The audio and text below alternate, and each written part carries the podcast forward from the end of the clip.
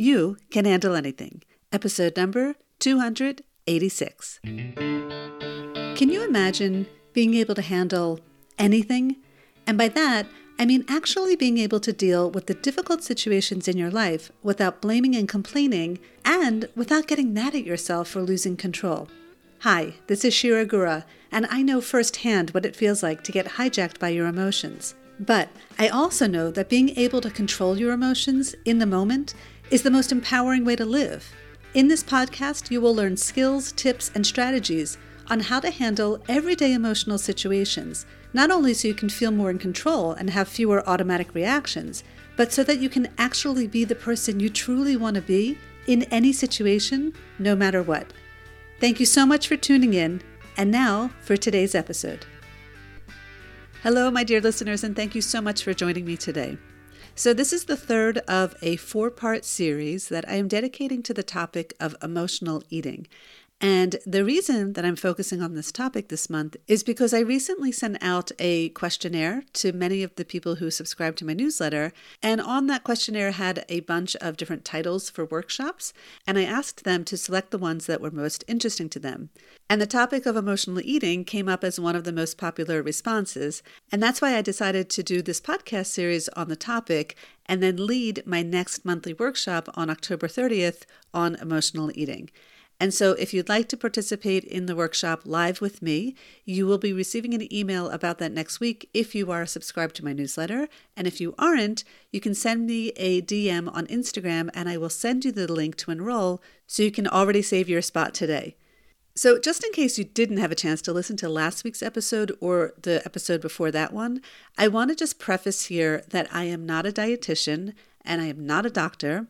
And what I am is an emotional well being coach. And everything I do always comes from the angle or the perspective of emotions.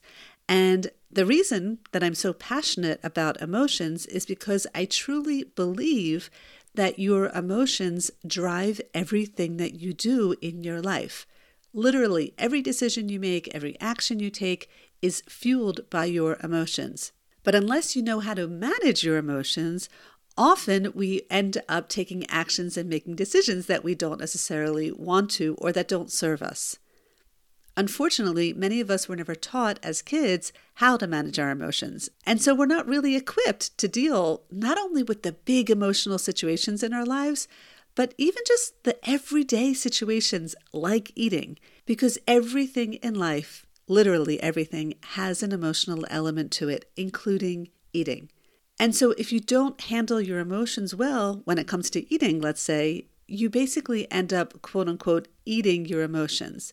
Like when you turn to food when you're stressed or you're overwhelmed or you're bored or you're tired, instead of handling the emotions the way that would serve you best, you end up soothing your emotions with food. But of course, that doesn't make the difficult emotion that you're feeling go away. So, anyway, I'm dedicating four episodes to this topic because I feel like it is definitely a topic worth exploring together. And today I would like to talk about urges because we have all experienced urges in our lives and we're going to continue to experience urges in our lives. And yet, most people don't know what to do when it comes to urges. Like, an urge could be, you know, you just finished dinner and ice cream is served, and even though you're full, you have an urge to have the ice cream. Or forget about the ice cream, right? Let's just say you had a plate of dinner. You might have an urge to have a second plate, even though you're already physically satisfied, right? Or maybe, let's say you've been working all day and you skipped a meal, and suddenly you have an urge to eat the entire refrigerator. Or maybe you're food shopping, and as you're walking around, you see that they're offering some taste testing of some new products, and you have an urge to taste everything that's being offered. Okay, so according to Google, an urge is a strong desire or impulse, which I think is a fair definition. But when it comes to eating, and the truth is actually, when it comes to anything, I think it's really worthwhile to distinguish between urges. And at least from my perspective, there are two kinds. One kind is that there's a physical urge, right? And the other kind is an emotional urge. A physical urge would look like you know, you haven't eaten in a few hours, your stomach is growling, maybe you're getting a light headache because you haven't eaten enough, and you have an urge to eat. Like it's a real physical urge to satisfy your need to eat. That urge is more of like a sensation, not necessarily an emotion. It's a physical bodily sensation to eat. Okay? But when it comes to emotional eating, I'm really looking at and referring to the other kind of urge, which of course is the emotional urge. Meaning you have a desire to eat, but that's not stemming from a physical place. Instead, it's stemming from an emotional place. Like you have an urge to eat because you're thinking, whether it's conscious or not, that eating is actually going to make you feel better in that moment. Like it's going to make you feel calm or happy or even joyful. Now, I want to take a pause for a moment just so that we can recognize together that we all experience different kinds of urges in our lives. So, even if you're listening to this podcast episode and you don't consider yourself an emotional eater, I want to see where else you may be experiencing urges in your life. Like perhaps an urge to finish someone's sentences when they're speaking, or an urge to offer unsolicited advice to a friend or an urge to stay in bed in the morning instead of getting up as planned, or an urge to scroll through Facebook first thing in the morning, or an urge to daydream about some fantasy or maybe about some long lost love. I mean, we have urges all day long, right? Even checking your phone all day long is an urge. And the way that you know if something is an urge or not is your relationship to it. Meaning, when you feel the urge, do you act on it immediately? And if you don't react to it automatically, what does that feel like? I mean, just think about it. If I were to tell you, assuming that you have a smartphone and that you use it often throughout the day, that you can only check your phone for an hour in the morning and an hour in the evening, how would that feel to you? I'm just going to assume that that would likely be difficult for you. And that's because you are used to feeding the urge to look at your phone anytime you have the urge, right? In other words, that's where the urges get their power. They get their power by you acting on them. Because if you didn't act on the urge, the urge would actually be powerless. But for most of us, urges are not powerless, they're actually powerful. And that's because we act on them all day long. So when it comes down to it, when it comes to urges, it's really your belief that you need to act on them in the moment when you can actually choose not to. It really comes down to choice, just like anything else. So, whether you do this with eating or drinking or with your phone or in communication with people or with Netflix, it's important to find yourself in this human behavior because it does happen to all of us. And when I say it, I mean that we experience an urge and we don't question it, right? We don't stop to look at it or stop to inquire into it or stop and just sit with it. What we do is we just act on it. We comply to it. And that is exactly the moment where we get stuck. So let me give you an example. Last night I made some bread. Around six o'clock in the evening, the timer went off in the oven, and the entire house smelled like fresh, spelt sourdough bread. And after the bread had some time to cool and I started to slice it, I had an urge to taste the bread, even though I wasn't physically hungry. I had no physical desire to eat. The urge that I had was purely emotional. I just had a desire to taste the bread, to feel the warm bread melt in my mouth, right? It was all emotional. Now, not eating the bread in that moment is actually simple. Now, you may be thinking to yourself, what? That's not simple. But hear me out. Not eating the bread in that moment, like making that decision, is actually not the hard part. The hard part is the feeling that's going to be left over when I choose not to eat the bread. That's the hard part. Can you see that? We're actually talking about two different things. One is the choice to eat the bread or not, and the other is the emotion that's driving that choice, the emotion of desire. Because I can easily say, you know what, I'm not going to have the piece of bread right now. I think I'll have some in the morning. That's simple. What's hard is what's left over. And what's left over is that sense of desire inside of my body because our emotions live in the body. And that's where most of the work regarding emotional eating exists, or whatever urges that you experience in your life. It's at the level of the emotions and knowing exactly how to handle those emotions instead of numbing them. And so, if you are an emotional eater, like I have been most of my life, the work of becoming a non emotional eater or a mindful eater, however you want to call it, has nothing to do with depriving yourself or starving yourself or going on diets or fasting. And what I'm talking about has nothing to do with weight loss. It has to do with knowing exactly what to do when you feel difficult emotions so that you can manage your mind instead of letting your mind manage you.